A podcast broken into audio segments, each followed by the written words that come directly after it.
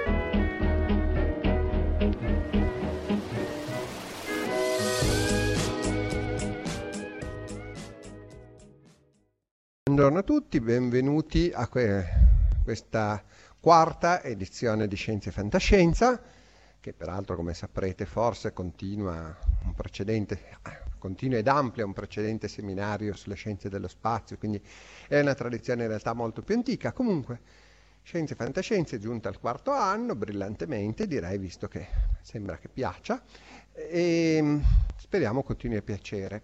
Quest'anno, come sapete, il tema l'intelligenza artificiale, dalla fantascienza alla vita quotidiana, perché vedremo che effettivamente alcune cose già sono entrate nella vita quotidiana, altre stanno per entrarci. Questo lo vedremo soprattutto nel prossimo incontro, che comincio già a ricordarlo, sarà appunto il 19 ottobre, sono sempre al mercoledì gli incontri, l'ora invece può variare, questo sarà alle 17.30 invece il prossimo in Via Ravasi, nell'aula magna di Via Ravasi e, e avremo con noi i ricercatori dell'IIT, cioè l'Istituto Italiano di Tecnologia di Genova, meglio che ha la base a Genova, ha laboratori un po' in tutta Italia, che ci racconteranno come eh, l'Italia sia in realtà all'avanguardia nella robotica a livello mondiale, anche se nessuno lo sa.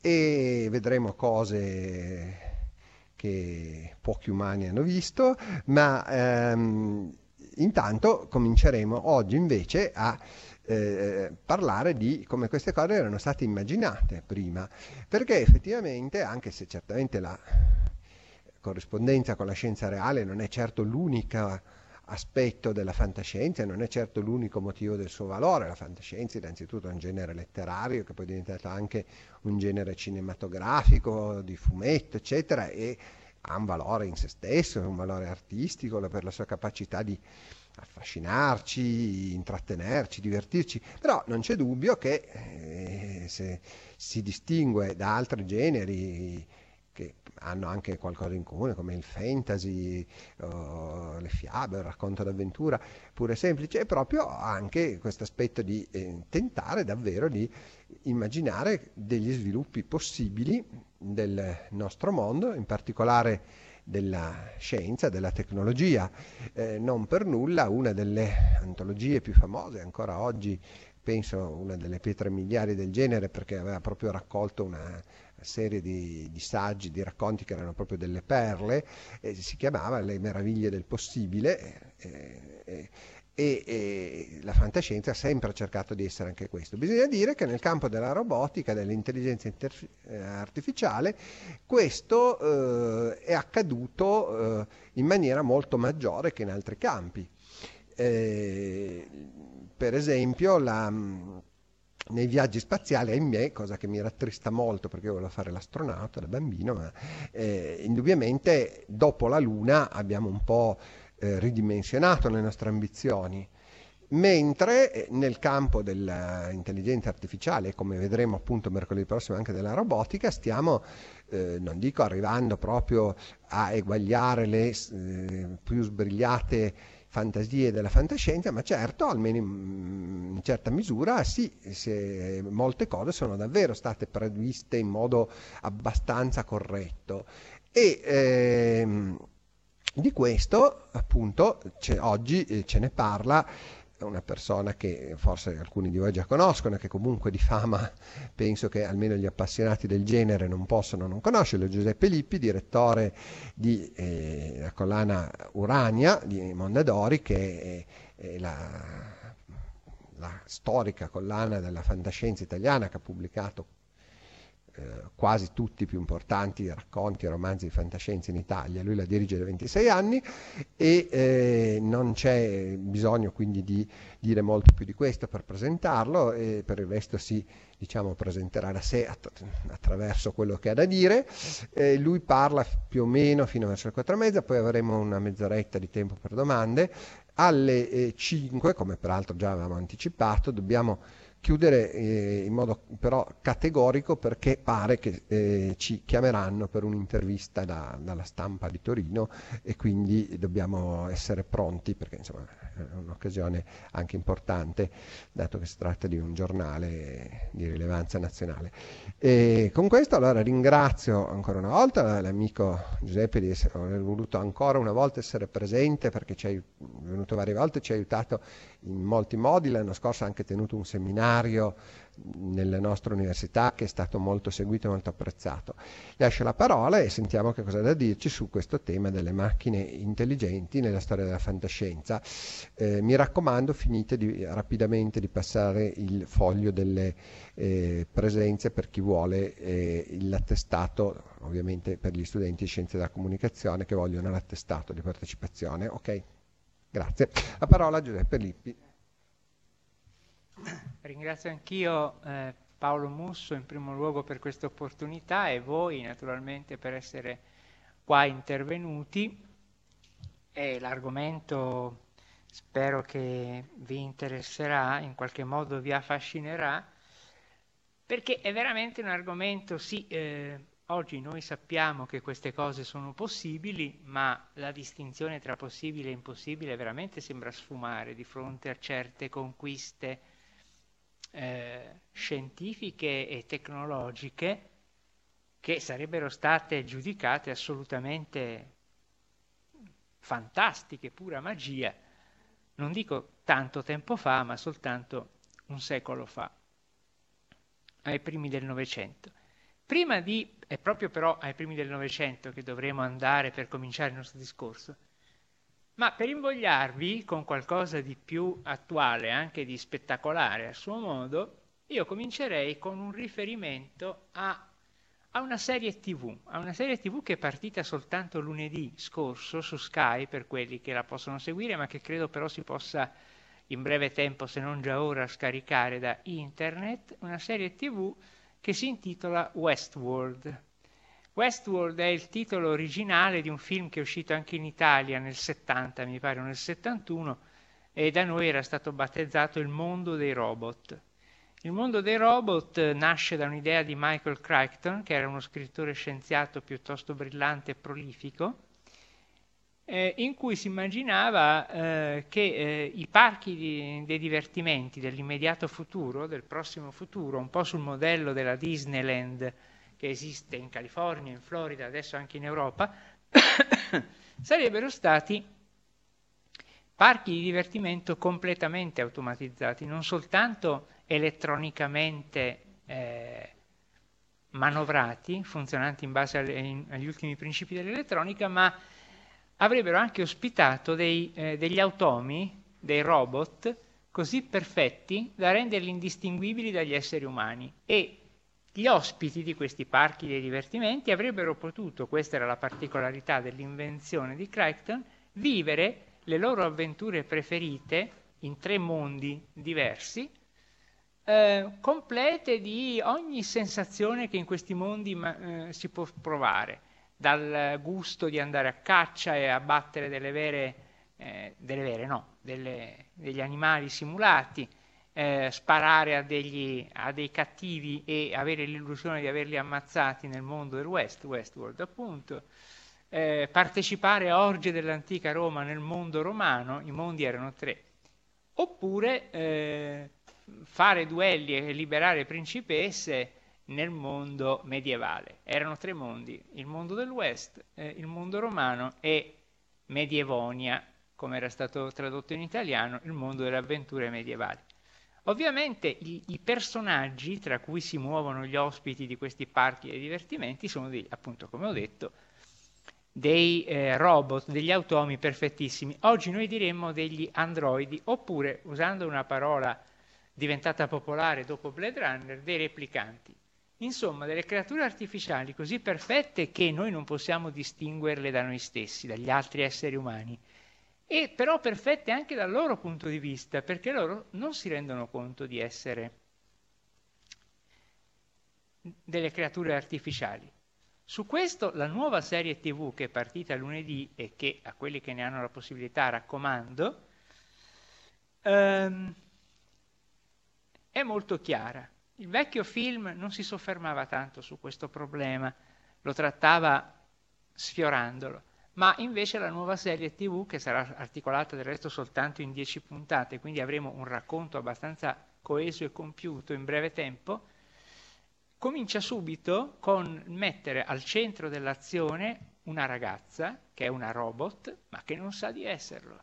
Lei periodicamente viene tirata fuori, viene anche detto dopo un po' che lei è la più antica delle, le chiamano host, eh, un termine che, eh, tra l'altro la serie non è ancora doppiata, si vede in inglese con i sottotitoli italiani. E a me è venuto in mente che eh, in italiano si potrebbe fare questo gioco con hostess, che tutti sapete quale valore abbia acquisito negli ultimi anni nel parlare comune. Ma in realtà host vuol dire due cose. Da una parte ospite del turista che viene a giocare in questi mondi eh, in costume e dall'altra però significa anche ospite di cosa? Di un'intelligenza artificiale, d'accordo, ma un'intelligenza e anche di un'emotività completa. Queste macchine, raffigurate in Westworld, come quasi tutte le macchine evolute immaginate dalla fantascienza e probabilmente anche dai progettisti di autentici robot, hanno un'emotività che non è affatto secondaria nel loro comportamento. La serie ci mostra che quando cominciano a guastarsi questi host, si guastano dando in manifestazioni emotivamente strane come potrebbe succedere a un essere umano che abbia, per esempio, sia colto da una paralisi, oppure sia, col- sia colto da un attacco epilettico, oppure che sia colto da un improvviso attacco di schizofrenia.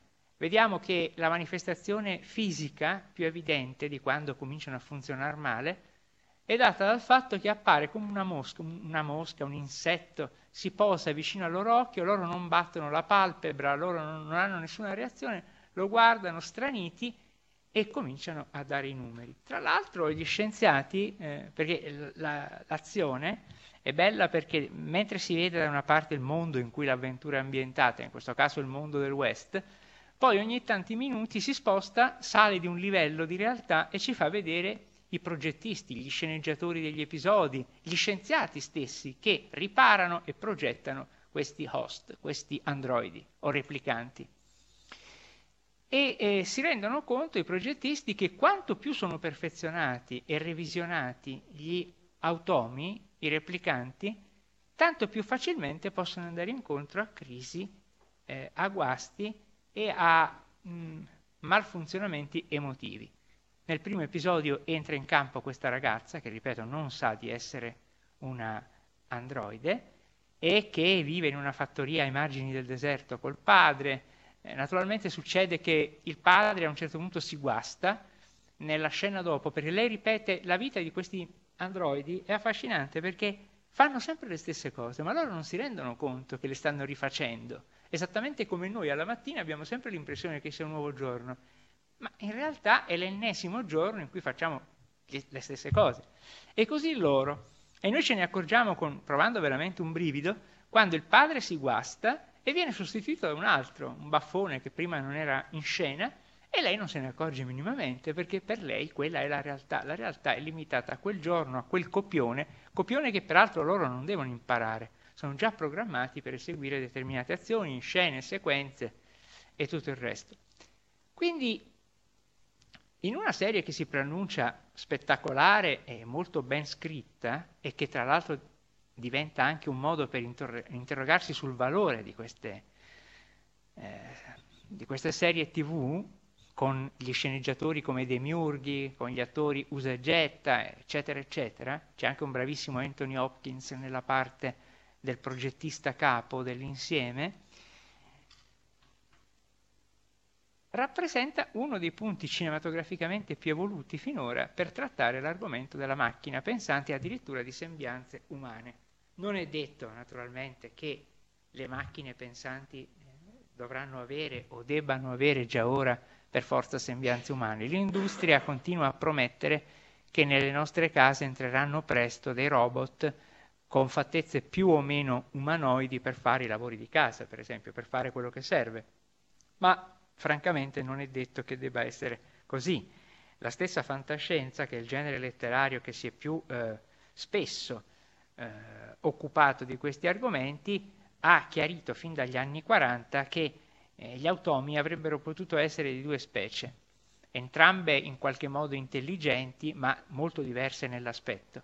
Quelli antropomorfi e quelli cosiddetti usiformi, che invece non avrebbero un aspetto umano o umanoide, ma adatto semplicemente a svolgere il lavoro che devono svolgere. Quindi se si tratta, in un futuro in cui riprendessero le missioni interplanetarie, di andare su un pianeta proibitivo per gli esseri umani, eh, non dovrebbero avere necessariamente un aspetto umano, ma questi robot usiformi potrebbero essere delle trivelle pensanti oppure qualcos'altro del genere.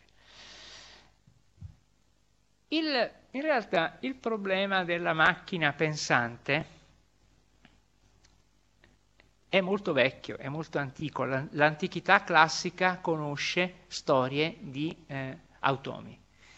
Una volta io ho curato un'antologia di saggi e racconti sul tema dell'automa in generale per una importante società italiana che fabbrica robot nella realtà e che voleva un libro celebrativo di questa attività a livello letterario. A parte i racconti di fantascienza o fantastici che avevo selezionato, eh, c'erano anche due saggi, entrambi italiani. Uno si occupava della figura dell'automa nell'antichità classica, con miti, storie di questo tipo, e l'altro eh, del mito dell'automa nel Medioevo.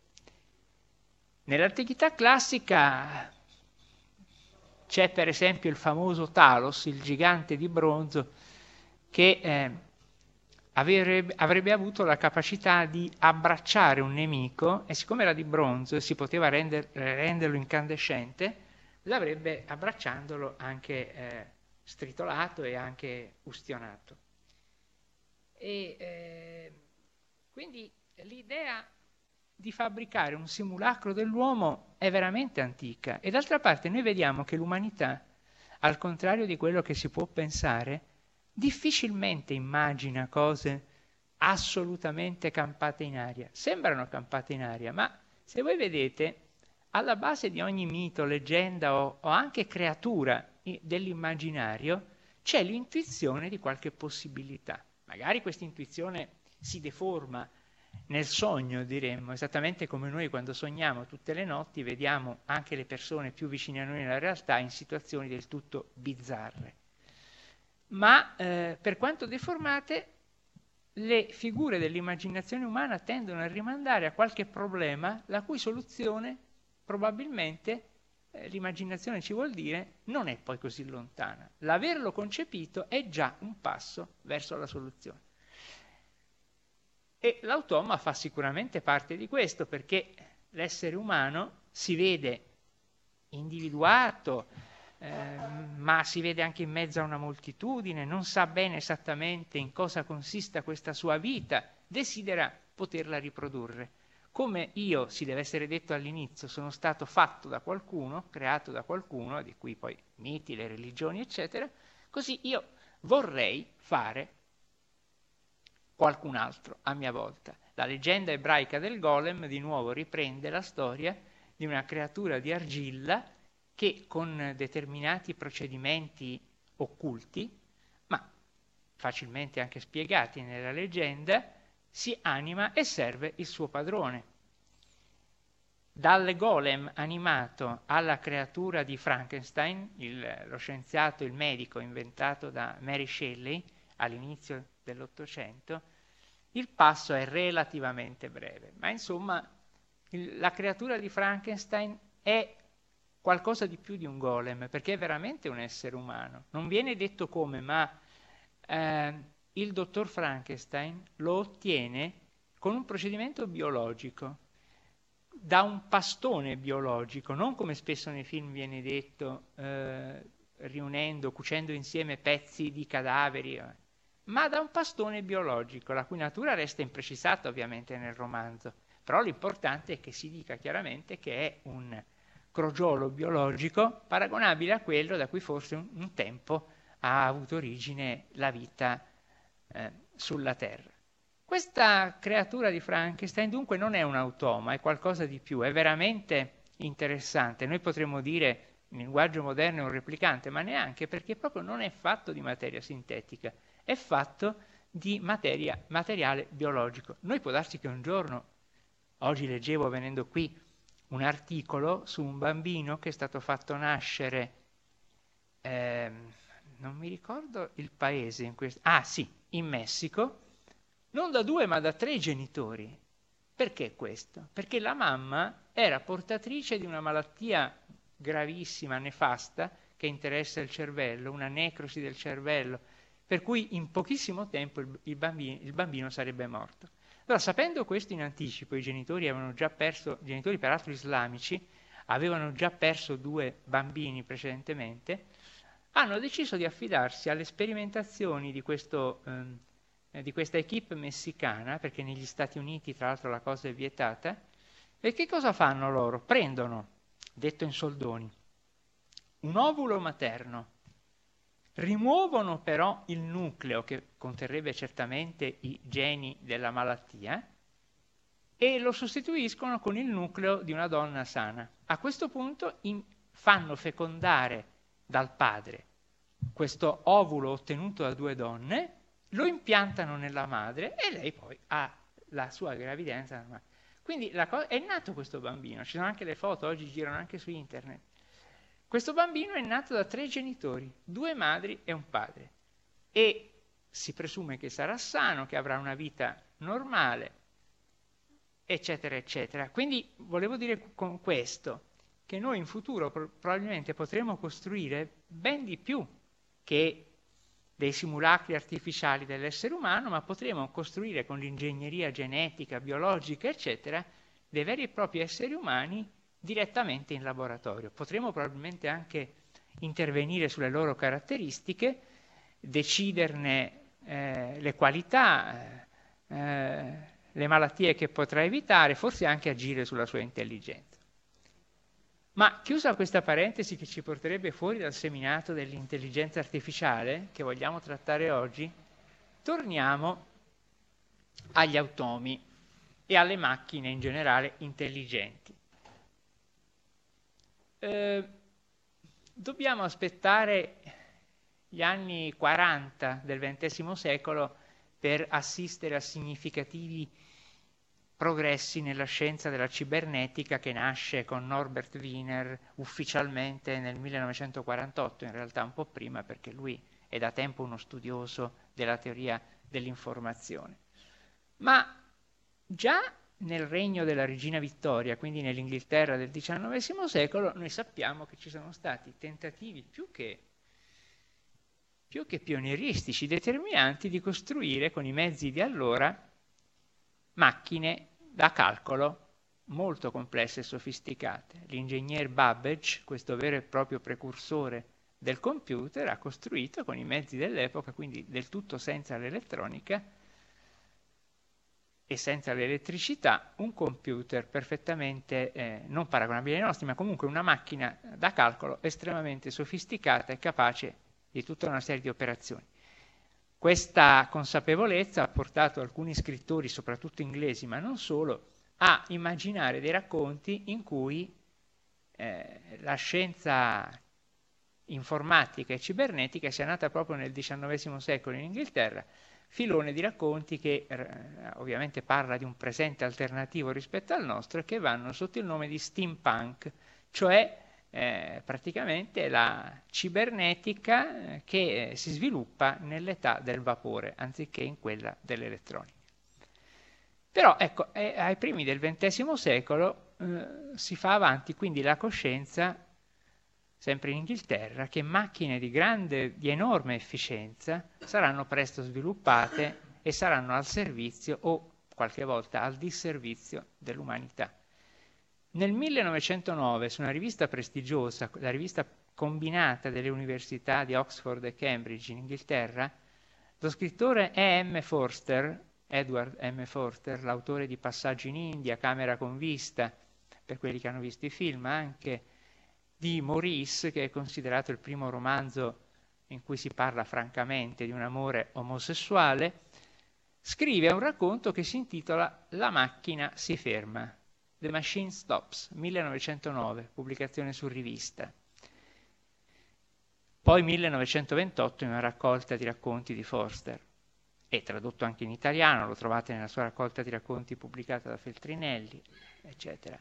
In questo racconto Forster polemizza con le visioni utopistiche, in genere ottimiste, del suo grande contemporaneo Herbert George Wells, che aveva da solo inventato tutta la narrativa avveniristica con una serie di romanzi scritti alla fine dell'Ottocento e a cavallo del Novecento come La macchina del tempo, L'uomo invisibile, La guerra dei mondi, L'isola del dottor Moreau.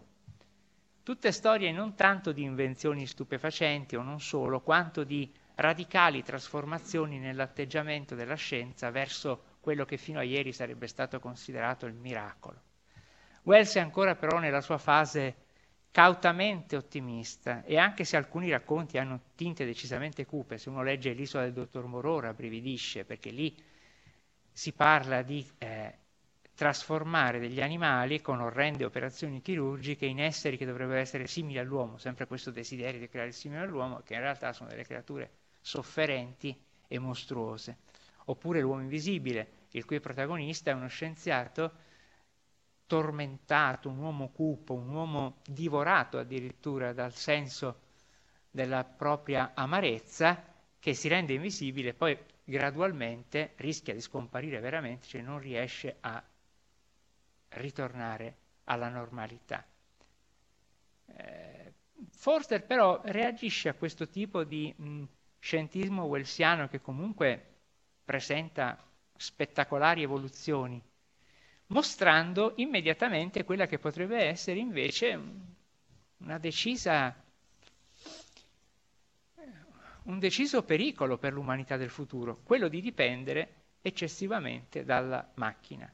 Wells della macchina non si è occupato in questa fase eccessivamente. Forse l'unico tema che veramente manca allo stupendo ventaglio dell'immaginazione dispiegata da Wells negli anni fine anni 90 del XIX secolo e primissimi del Novecento, è proprio il tema del robot, della macchina pensante. Eh, Wells balza direttamente all'uomo e alle sue trasformazioni, in questo seguendo un po' l'esempio di Stevenson, che col dottor Jekyll aveva parlato pure di un esperimento terrificante, quello di scindere la personalità umana separando metaforicamente il bene dal male. Wells è più sulla traccia di Stevenson. Forster nel 1908 ci racconta di una società dell'avvenire eh, che eh, è risorta dalle ceneri di un conflitto devastante e mondiale, questo prima della prima guerra mondiale. Però la, la vecchia civiltà è crollata, eh, come se fosse crollata sotto i colpi dei marziani di Wells, per dire, e ehm, i superstiti si sono sottomessi non solo al governo, ma una, alla vera e propria religione di una macchina potentissima che regola ogni aspetto della nostra vita, esattamente come oggi avviene nella realtà, perché noi non prendiamo lo stipendio se il computer non ce lo manda, non eh, ci possiamo curare se, eccetera, eccetera, lo sappiamo benissimo. E la macchina del racconto di Forster ha deciso che i superstiti faranno bene a evitare ogni superfluo contatto umano, cioè quasi tutti i contatti umani in realtà. Questo per evitare di ricadere negli errori e negli orrori di una nuova guerra. Quindi gli esseri umani vengono disposti, uno per celletta, in delle cellette sotterranee per lo più, dove neanche i nuclei familiari sono rispettati. I protagonisti del racconto sono una madre e un figlio che vivono ai capi opposti della Terra e si riuniranno solo più tardi. Ognuno nella sua celletta e non possono vedersi, possono solo comunicare a distanza. Finché le cose vanno in questo modo, la sopravvivenza, per quanto irregimentata in maniera, come vedete, feroce, è garantita. Poi però cominciano a nascere i primi sospetti che in effetti alla superficie si possa accedere. In particolare, il giovane protagonista vuole convincere di questo la madre, che si può uscire dal labirinto delle cellette poi succede ancora qualcos'altro, la macchina va in panne e a quel punto, trattandosi di una macchina mondiale on, onnicomprensiva, la stessa civiltà si sgretola.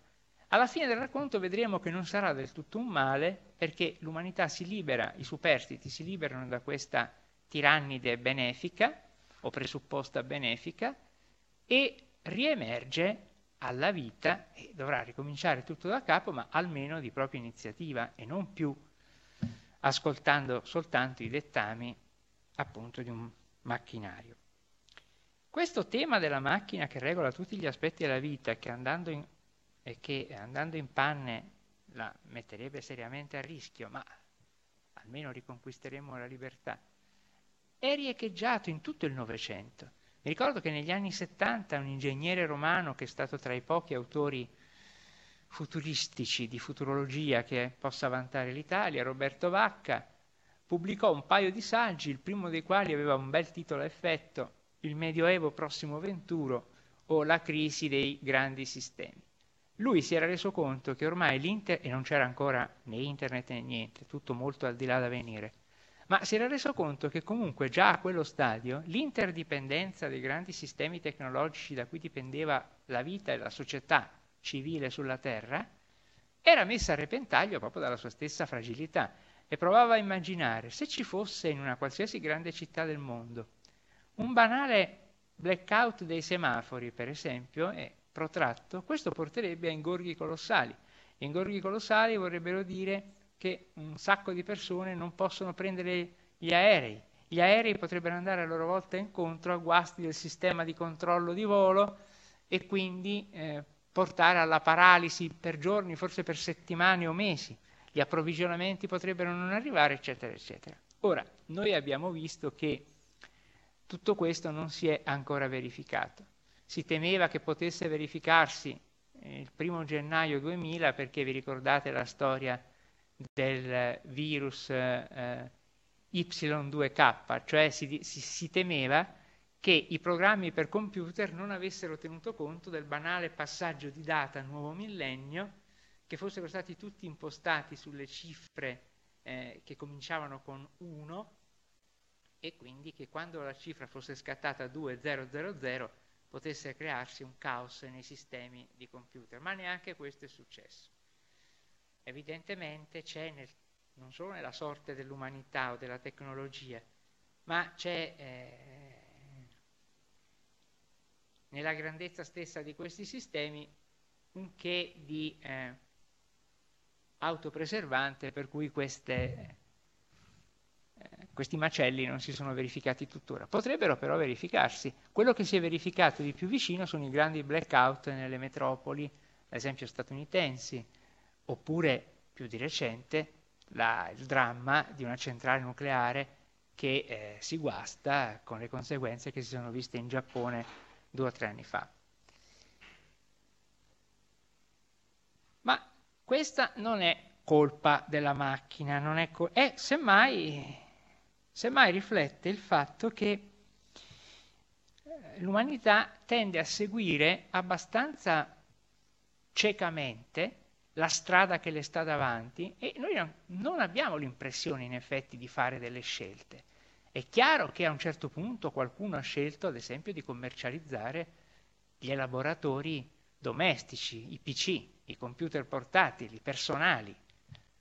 Ma, eh, come dire, la cosa veniva quasi da sé. Sembra quasi che l'umanità sia in preda o perseguitata, dite come volete, che il suo destino sia che tutto quello che si può fare lo fa. E l'aveva già dimostrato prima.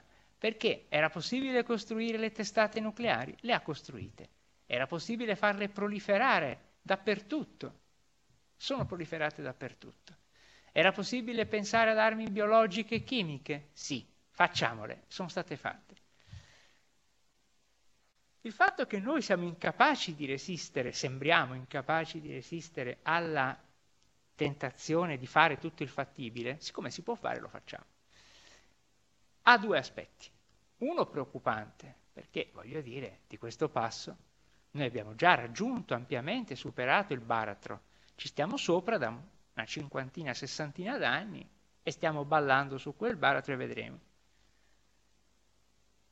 Ma ha un aspetto però positivo, nel senso che non fare queste scelte potrebbe voler significare l'imporsi di una mentalità o teocratica, Dio non voglia, o eh, repressiva di altro tipo che eh, porterebbe sicuramente, magari a una maggior sicurezza sotto qualche aspetto, poi ne spunterebbero altri ovviamente a insidiare il tutto, ma che limiterebbero fortemente la espansione umana, la sua stessa avventura.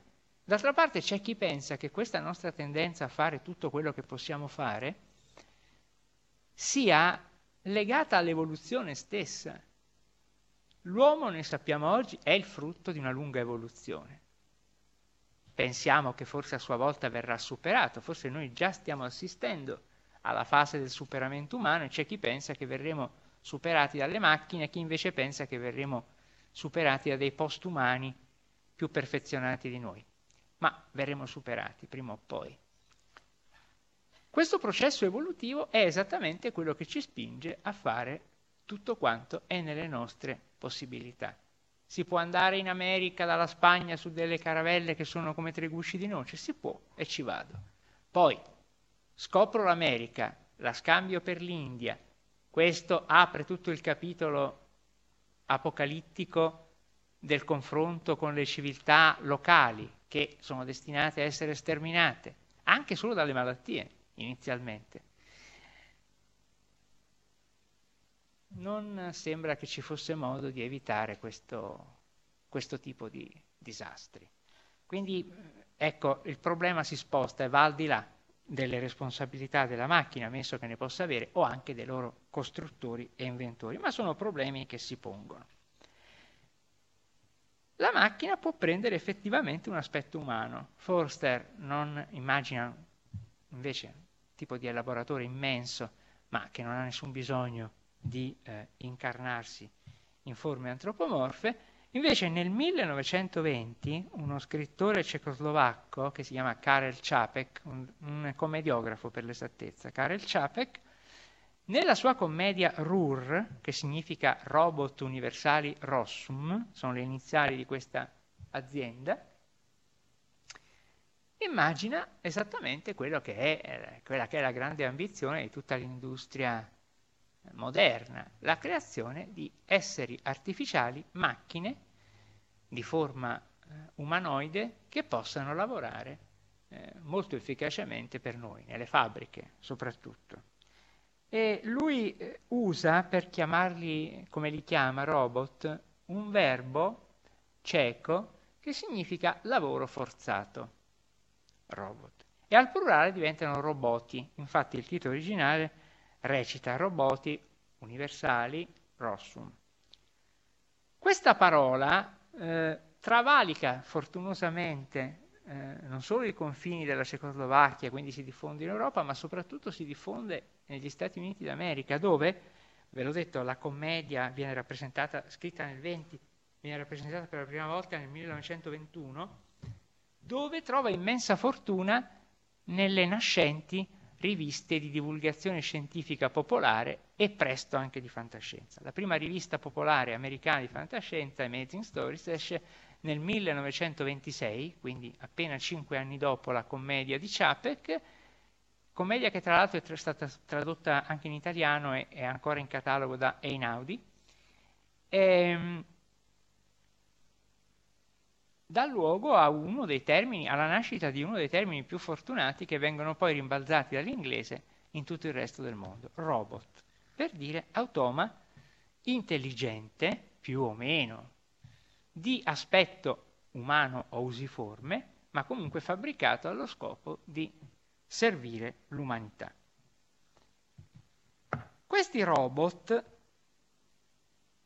naturalmente sono utili, ma sono anche temibili perché tutto ciò che riproduce la forma umana e le capacità umane è visto come un potenziale doppio dell'umanità e quindi anche come un potenziale pericolo. I roboti potrebbero ribellarsi, potrebbero, vole- potrebbero incrociare le braccia e sarebbero guai.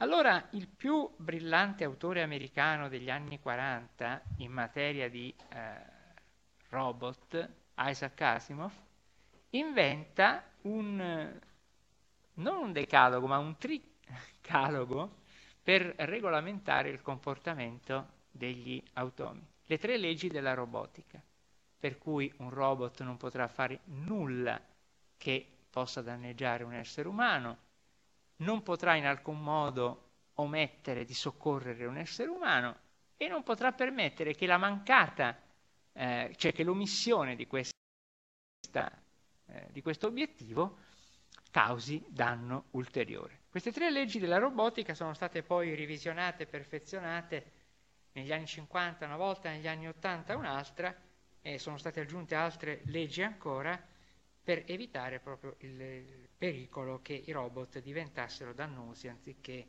eh, dei cooperatori. Ma la cosa divertente è che in quasi ogni racconto del ciclo robotico, esistono, esiste un grosso volume oggi di Asimov che ha tutti i miei robot dove li trovate riuniti, quasi ogni racconto si diverte a immaginare un'eccezione a queste leggi, cioè come dei robot non dico maligni, ma sicuramente disfunzionali o anche funzionali a modo loro, aggirano questi comandamenti profondamente eh, impressi nella loro addirittura nel loro stampo e quindi il, il pericolo sussista di nuovo e bisogna trovare dei modi anche un pericolo puramente logico, cioè una, una, in una di queste storie un robot non si rende conto che continuando ad agire in un certo modo illogico ma solo perché paradossalmente logico, prende alla lettera delle raccomandazioni, questo va fatto, e non riesce a capire che in questo modo provocherà la morte degli esseri umani che devono convincerlo con ragionamenti logici paradossali che non deve fare quella determinata cosa. E quindi questi racconti sono deliziosi ancora oggi, devo dire, perché sono dei racconti dove la tecnologia è soltanto lo sfondo, è lo sfondo importante, ma è lo sfondo per delle avventure direi quasi morali, Asimov è uno scrittore di origine ebraica, di famiglia ebraica, in cui c'è questo continuo esercizio tra la necessità di eh, rispettare la legge, che uno qua scriverebbe con la L maiuscola, legge divina addirittura, e eh, la realtà dell'esistenza che è quella che è, insomma, e quindi porta continuamente a forzare i limiti. La fortuna delle storie di eh, robot di Asimov, scritte negli anni 40 e poi continuate negli anni 50, quando diventeranno anche dei romanzi piuttosto lunghi, articolati e complessi, prima si parlava, prima dell'inizio, di un romanzo come Abissi d'acciaio, in cui i robot lavorano in polizia, per esempio, fanno tutta una serie di attività socialmente utili, e poi in quello che è il ciclo più famoso di Asimov, quello della fondazione o delle fondazioni, che nel tempo andrà a fondersi col ciclo dei robot, i robot si troveranno a essere veramente dei personaggi fondamentali per l'evoluzione e la salvezza dell'umanità, non solo sulla Terra ma nell'universo, dove l'umanità nel frattempo si sarà sparsa. Avranno acquistato una saggezza straordinaria e saranno paragonabili ai nostri più grandi filosofi o santi o o Santoni. Eh, questo fiorire di narrativa cibernetica ne, già negli anni 40 e poi subito dopo, nel dopoguerra, non deve farci dimenticare che il 1948, mentre Asimov tesse i suoi apologhi metallici, il 48 è l'anno in cui in, vabbè, in Inghilterra esce 1984 il romanzo di Orwell col famoso Grande Fratello, in cui molti vedono una prefigurazione dell'invasione della privacy che si è verificata poi con le reti di computer, eccetera. Ma a parte 1984, il cui interesse tecnologico è piccolo, perché in realtà si tratta di un monito politico e sociale, esce un testo invece fondamentale e tutt'altro che di narrativa, un testo scientifico che è La cibernetica di Norbert Wiener. Ora, Norbert Wiener è proprio lo scienziato americano che è il responsabile di avere portato a perfezione quella che lui ha subito chiamato, fin dagli anni 30 del Novecento, la teoria dell'informazione. Quindi le, ha messo le basi dell'informatica e poi della cibernetica, concepita come, lui dice, la scienza del controllo dei sistemi, viventi o non viventi, che studia dal punto di vista teorico e applicativo la riproducibilità su macchine dei comportamenti degli esseri umani. Wiener non si interessa soltanto alle macchine, si interessa anche alle neuroscienze, alle capacità del cervello, alle risorse del sistema nervoso. E si interroga sul fatto se sia possibile trasferire nelle macchine il modello del comportamento e dunque alla fine anche del pensiero umano. Questa rimane la base delle, della più importante rivoluzione tecnologica che c'è stata nel Novecento e da cui deriva tutta la nostra attuale società informatizzata, computerizzata, eccetera, eccetera. E il fatto che esista, secondo Wiener, un rapporto preciso tra sistema biologico o si possa instaurare un rapporto preciso tra sistema biologico e sistema tecnologico, eh, è quello che ver- tuttora lo rende di estrema attualità e addirittura proietta la sua immaginazione scientifica verso il futuro. Tutti i grandi personaggi della letteratura robotica, tutte le grandi macchine pensanti, tra poco arriveremo a una resa famosissima dal cinema, HAL 9000, il calcolatore di 2001 nello spazio, riflettono proprio questa caratteristica. Sono sì creazioni artificiali dell'ingegneria, ma che rispecchiano profondamente il funzionamento la funzionalità della, eh, del vivente, degli esseri viventi, degli esseri umani in sostanza.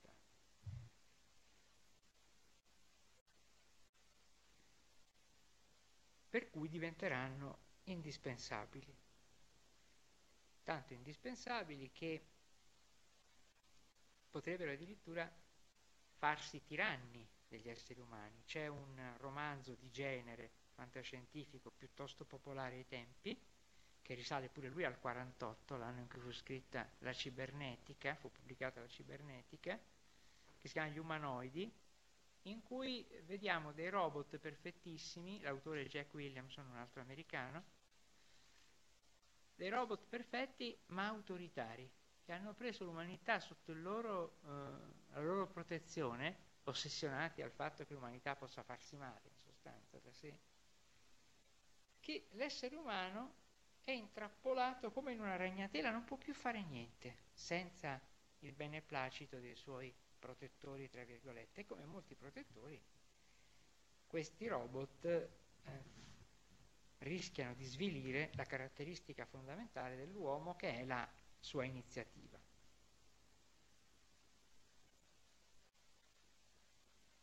L'anno dopo, il 49, un altro autore di genere molto brillante, Murray Leinster, pubblica su una rivista di fantascienza un racconto un lo- che si chiama Un logico di nome Joe, in cui col termine logico si intende niente altro che un elaboratore, però privato, e, que- que- e predice che una rete di questi elaboratori permetterà di scambiare le informazioni in tempo reale. E quindi immagina internet già prima che esistessero i PC, praticamente 40 anni quasi prima che internet venisse ufficialmente inventato.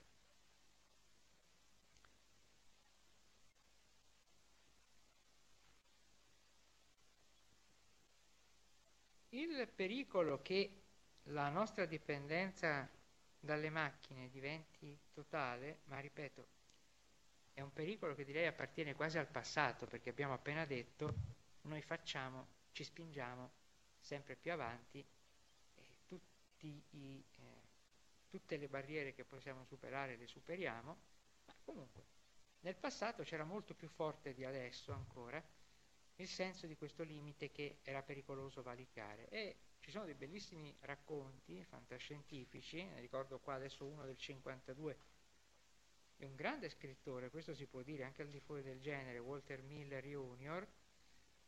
Il racconto si chiama Servo città in italiano in cui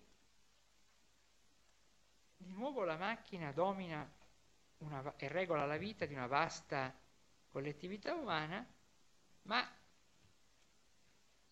apparentemente la opprime, ma in realtà quando un gruppo di esseri umani decide di ribellarsi a questo tipo di asservimento, in realtà poi ehm, il protagonista si rende conto che la cosa migliore non è sabotare la macchina, la centrale come viene chiamata, da cui governa persino la polizia della città, ma servirsene, reimpadronirsene, riprogrammarla, modificarla per migliorare la vita degli esseri umani. Quindi i punti di vista sono diversi. La macchina potrebbe essere usata per replicare, anche se di forma di per sé non umana, una personalità umana, in ogni sua sfumatura.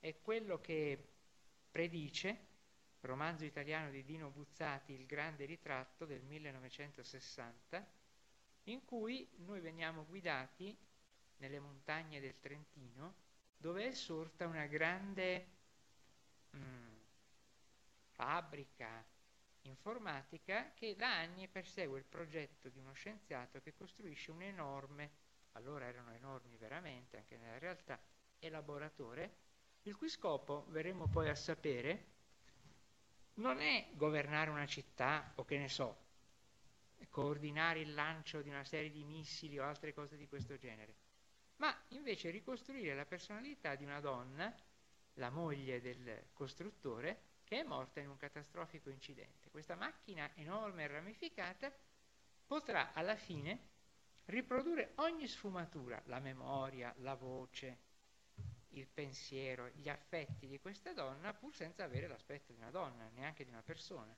ma rimanendo un grande calcolatore con i suoi banchi spersi tra le montagne.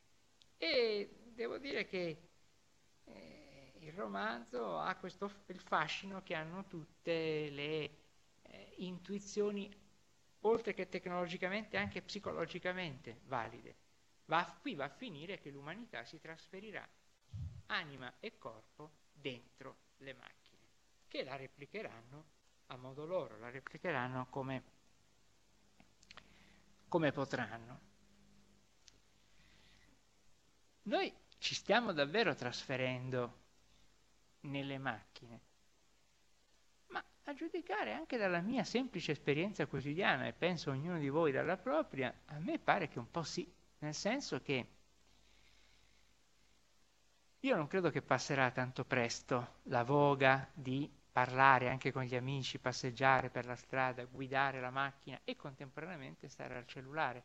Cellulare che ora non è un telefono soltanto, ma è soprattutto un computer palmare.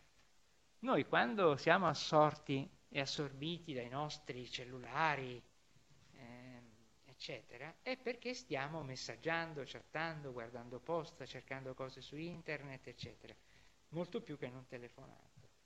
Una parte importante di noi si, tra- si trasferisce in tutti gli oggetti familiari che ci circondano.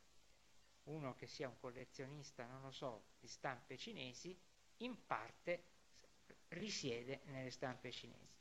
Uno che è pieno di gadget elettronici, in parte risiede nei gadget elettronici. Ma la differenza è che oggi non bisogna essere un collezionista di gadget per finire in parte nella macchina, ma semplicemente sembra essere il destino che riguarda tutti noi, piccoli, grandi, donne, uomini, tutti indistintamente, perché nella macchina, in questo tipo di macchina, nel computerino, c'è veramente uno specchio di noi. E al tempo stesso abbiamo l'impressione di avere un interlocutore.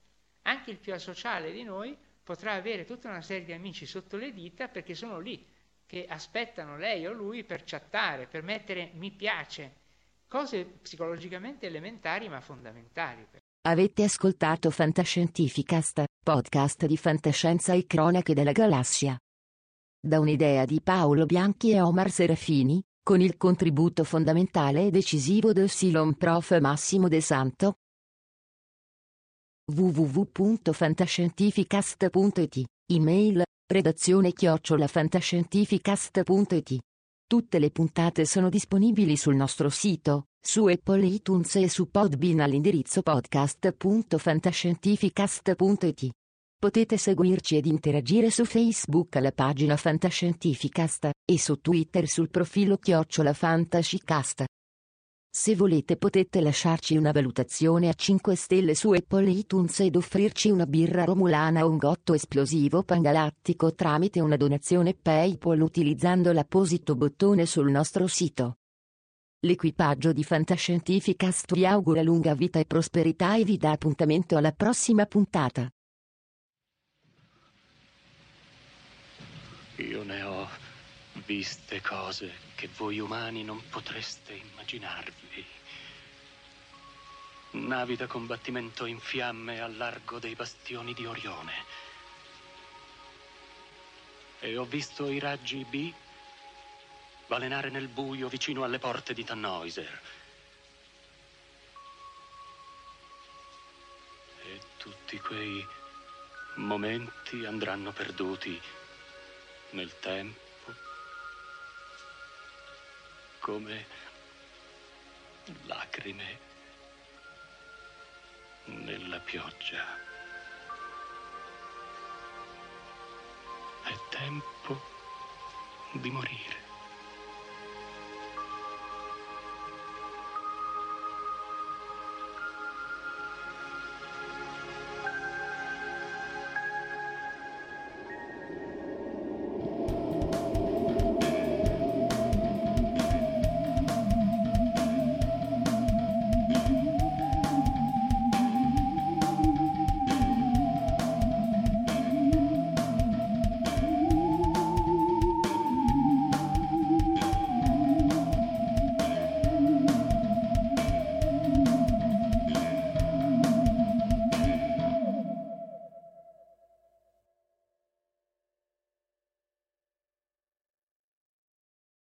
Save big on brunch for mom, all in the Kroger app.